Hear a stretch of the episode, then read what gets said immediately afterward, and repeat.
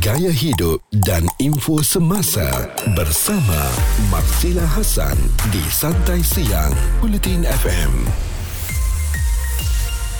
Pagi tadi breakfast apa uh, Ada tak yang sama macam Marsila? Setiap pagi mesti akan minum secawan kopi. Sebab Marsila ni tak boleh lah Kalau tak mulakan hari dengan kopi. Mesti nak minum kopi. Sampai kan ada satu hari tu Disebabkan terlalu banyak sangat minum kopi Marsila rasa Marsila diserang anxiety. Uh, Menggigil-gigil ni tangan. Uh, Berpeluh-peluh. Uh, Dada berdebar-debar. Laju jantung ni berdegup. Uh, Marsila masa tu dah panik dah. Pula tu kita nak on air Nak baca berita kita jadi macam tu ya Allah ya Tuhanku takutnya. Lepas tu Marsila ambil masa lebih kurang setengah jam ke satu jam untuk tarik nafas dalam-dalam.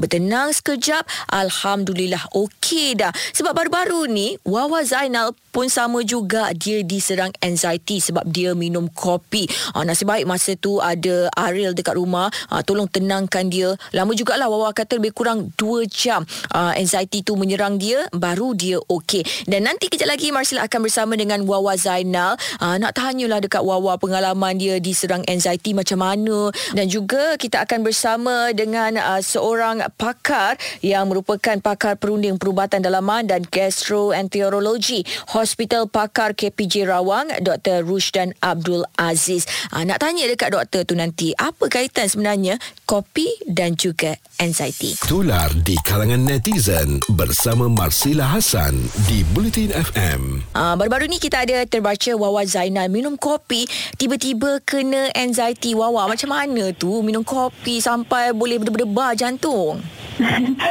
okay, uh, before this, uh, Wawa memang penggemar tea lah. Tea mm-hmm. biasa tu kan. Uh, so far macam tak ada masalah lah. Tapi uh-huh. uh, kalau kopi, I memang kadang-kadang uh, macam da, da, jantung tu macam laju sikit lah. Mm-hmm. Tapi I tak pernah sampai kena, uh, I tak tahu uh, sama ada dia anxiety ataupun panic attack. Because mm-hmm uh, I punya badan semua shaking uh, daripada atas sampai ke bawah. Uh-huh. I punya isi-isi tu macam semua rasa macam uh, tak tak lemah lah lemah and shaking. Uh-huh. And then uh, I punya jantung berdegup laju uh-huh. daripada kebiasaan before this memang ambil kopi tapi dia macam sikit-sikit je tapi ni memang sangat laju and uh-huh. then I, I sesak nafas. Okay Wawa alang-alang Wawa pun tak pasti Wawa ni diserang anxiety ataupun tidak ni kita nak tanya terus dekat Dr. Rushdan Abdul Aziz. Doktor betul ke apa yang Wawa alami tu anxiety?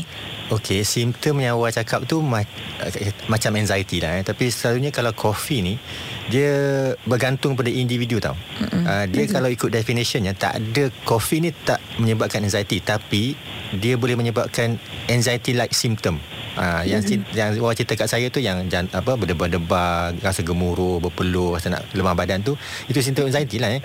Jadi ini mm-hmm. mungkin uh, apa kita kata efek daripada kopi tu lah uh, yang menyebabkan simptom tu. Tapi bukanlah anxiety sebab anxiety ni is a is a is a masalah kesihatan sebenarnya, is a disease. Mm-hmm. Tapi yang awak cerita saya tu sebabkan kopi. Uh, sebab kadang-kadang kalau orang yang ada anxiety ni dia tak minum kopi pun rasa macam tu. Okey. Uh, so ini kita panggil anxiety induced anxiety apa caffeine induced stress disorder anxiety disorder lah ni panggil ni okey ha. maknanya wawa lepas ni minum kopi tu minum caffeine kena kurang sikit lah ya wawa ada buang dah semua ada buang dah buang 10 pagi hingga 3 petang bersama Marsila Hasan di Santai Siang Bulletin FM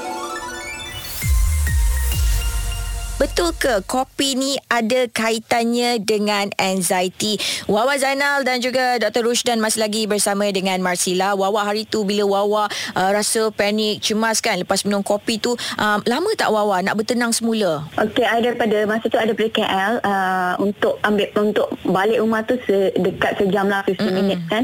Uh, so dalam kereta tu I memang dah fikir mati dah. Oh tengah Sebab driving? I, uh, tak uh, Ariel lah tengah drive uh. I, I duduk sebelah dia lah uh-uh. uh, I rasa macam I cakap dengan dia uh, Ariel uh, Ayang tolong bawa pergi hospital I rasa macam dah tak, tak boleh bernafas dah kan uh-uh. But Ariel ni adalah orang yang uh, dulu memang kerap kena anxiety Mm-mm. dan dia yang ajar Wawa cara teknik pernafasan yang betul and then cara nak uh, apa bertenang Mm-mm. dan bila Wawa sampai dekat rumah uh, after 50 minutes 50 minutes yang sangat-sangat menyeksakan lah dalam kereta tu uh-uh. and then lepas balik daripada uh, lepas sampai kat rumah uh, terus masuk bilik uh, bilik and then bercakap dengan mak and then tengok anak-anak Mm-mm. so dia slowly hilang lah Okay. Uh.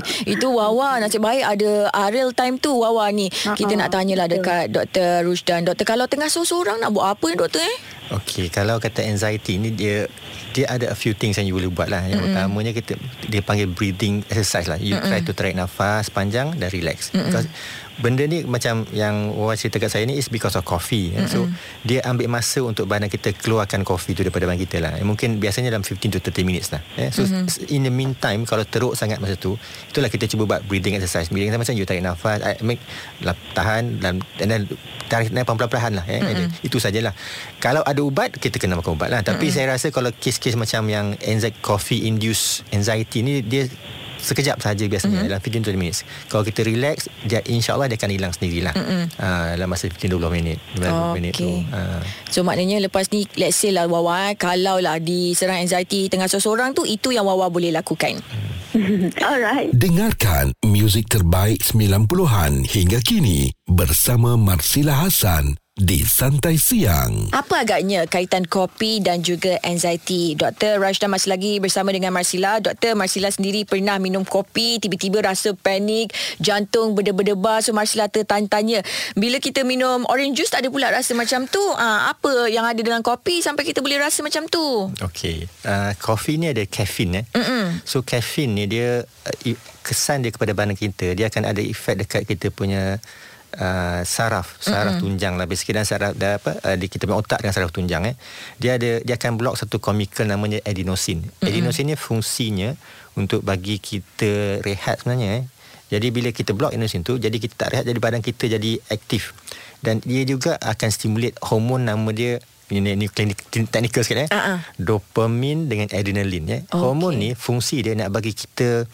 kalau medical term dia fight or flight maksudnya kita nak ready sama nak lawan atau nak lari ah. Sekarang kalau kita tunjuk kita kena kan ah. itu uh, adrenaline dengan dopamine eh. so dia akan stimulate hormon ni so bila kita minum kopi hormon ni akan dikeluarkan jadi biaran kita akan jadi eh, macam ready untuk berlawan lah kan mm-hmm. ha, jadi bila badan itu jadi kita punya kadar metabolisme tinggi jantung kita jadi laju kita berpeluh kita ready untuk berlawan lah sebenarnya eh. mm-hmm. so kalau lebih sangat kafein tu reaction dia lebih sangat mm-hmm. bila reaction lebih sangat dia jantung kita terlalu laju tangan kita jadi mengetar mm. kita berpeluh ya kita rasa gelisah ha, ini sebabkan kopi lah kalau mm. banyak sangat okey kenapa dia banyak sebab ada orang minum kopi tak ada masalah ada setengah Betul. orang ada masalah kan mm. kan okey dia bergantung yang pertamanya dia bergantung pada individu lah mm. setengah orang dia sangat sensitif pada kafein ni ya dia dah ada kafein sikit pun dia dah dia lambat mencernakan kafein ni. Okey. Jadi kafein tu lagi lama dalam badan sistem badan dia.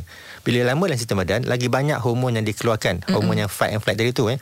Bila lagi lama sim dan kita minum berterusan dan dia akan lagi tambah lah. Mm-mm. Contohnya katalah satu satu hari tu kita minum sampai 4 5 cawan kopi kan. You. Banyak kopi kan.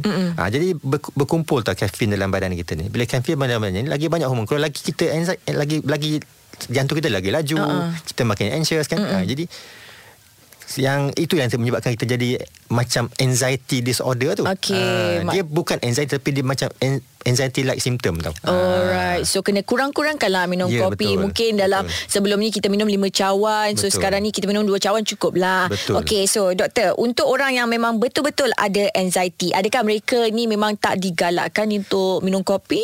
Dia bergantung pada pada individu lah. Eh. Kalau individu tak sensitif pada kopi, Mm-mm. dia boleh minum kopi. Mm-mm. Dia kena tengok sendiri tau. Eh. Sebab kalau orang yang memang ada anxiety disorder, ada panic attack semua tu kan. Eh.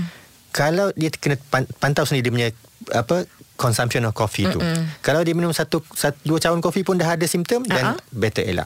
Alright. Ha, Lebih baik ha. kita mencegah lah daripada yeah, tiba-tiba ha. nanti tengah driving paling betul. takut kan tiba-tiba betul. anxiety menyerang. Ni sebagai seorang peminat kopi Marsila nak tanya. Ha. Kita ni sebenarnya disarankan sehari berapa cawan okay. kopi yang boleh kita ambil tapi doktor jangan jawab sekarang. Marsila Hasan di Santai Siang setiap Isnin hingga Jumaat bermula 10 pagi di Bulletin FM. Sekarang ni Marsila bersama bersama dengan Dr. Rushdan Abdul Aziz, pakar perunding perubatan dalaman dan gastroenterologi Hospital Pakar KPJ Rawang. Kita nak cakap mengenai kaitan uh, kopi dan juga anxiety. Doktor, sebagai seorang penggemar kopi yang kadang-kadang Marsila ni kan satu hari sampai lima cawan kopi Marsila minum tau. Pagi, petang, siang, malam nak tidur pun sempat minum kopi lagi.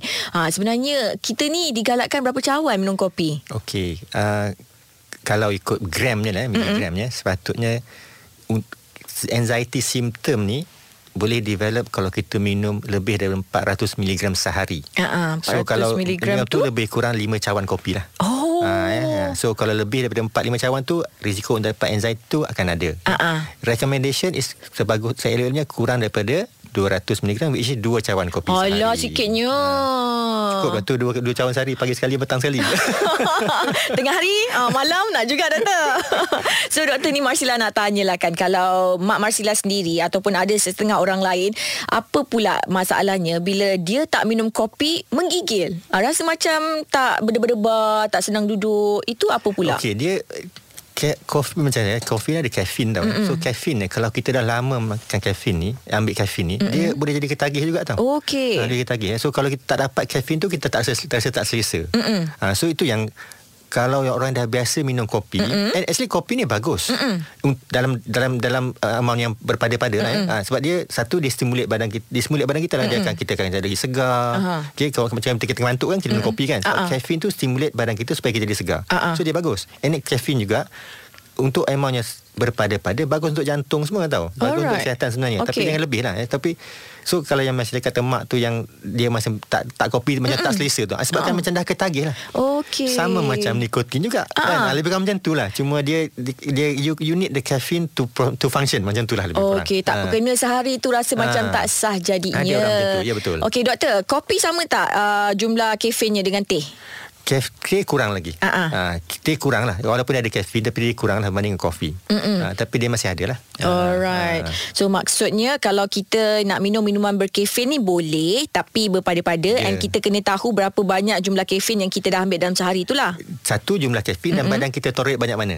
Okey. Contohnya katalah katalah kita minum dua cawan sehari mm-hmm. tak ada masalah. Mm-hmm. Tapi ada setengah orang minum dua cawan tak boleh dah. Ha-ha. Kan sebab dia sensitif kat kafein kan. Mm-hmm. Setengah orang lain dia minum 5 6 cawan pun boleh lagi. So mm-hmm. dia kena tengok individu juga. Okey. Uh, yang saya kata 4 5 cawan tu itu yang yang average. Mm-hmm. Semua orang tak sama. Badan kita ni reaction dengan badan kopi kafein tu lain kan. So kita tengok badan masing-masing lah. Okey. So kalau kita satu hari tu kita minum 4 4 cawan kopi tak ada masalah dan boleh terus 4 cawan. Alright. Ah, kita sendiri tahu kita, kan? Kita sendiri tahu. Ha, tengok mana, tak, sebab tak sama. Okey, so jenis kopi apa doktor yang paling tinggi kandungan kafeinnya Ah. yang kalau kita minum ni ah, memang siapa yang kena anxiety ni boleh terus panik lah. kalau kan ni banyak jenis kopi kan tapi yang paling tinggi is espresso lah. Ah, Ah, itu yang paling tinggi. Ah, ah, ah, ni untuk penggemar kopi yang suka sangat minum dah beli kopi kan dekat ah. kedai kopi kan minta extra shot-shot lagi tu. Ah, itu lagi bahaya lah. Ah, itu tak boleh lah kena elakkan lah. Kurangkan lah. Kurangkan. Ah, ah, Tapi kalau kita tak kena anxiety Kita rasa okay Why not Boleh. Boleh betul lah boleh. Okey, Ah, ah. betul. Maknanya minum kopi tak salah. Cuma kita kena tahu badan kita sendiri macam mana boleh tolerate ataupun tidak dengan kafein yang kita ambil. Okey, so doktor, thank you banyak-banyak sudi datang dengan Marsila hari ini terangkan tentang uh, kopi dan juga anxiety dan Marsila pasti uh, ramai antara kita-kita semua ni baru dapat ilmu baru kan. Sebenarnya kita ingatkan betul uh, minum kopi ni boleh terus diserang anxiety. Rupa-rupanya kena tengok pada badan kita sendiri jugalah eh. Okey, doktor mungkin sedikit nasihat doktor untuk orang yang suka sangat minum kopi ni. Okey, uh, macam saya kata tadi eh, kita boleh minum kopi. Mm-hmm. Eh, sebenarnya saya pun minum kopi juga. Mm-hmm. Eh, uh, tapi kita, kita tengok badan kita sendirilah. Eh, tengok badan kita ni macam mana. Boleh tak kita amount yang kita boleh ambil? Mm-hmm. Eh, sebab kalau uh, kita apa se- semua ni kena kena sederhana kan, tak okay. jangan Okey. berlebih. So mm-hmm. kalau kita minum amount yang yang kita minum sekarang tu tak ada masalah dan boleh teruskan. Alright. kalau rasa dah tak okey, kena kurangkan. Itu sajalah. Okey, yang paling pentingnya kena tahulah apa yang boleh dan apa yang tak boleh. Ya. Gaya hidup dan info semasa bersama Marsila Hasan di Santai Siang Bulletin FM.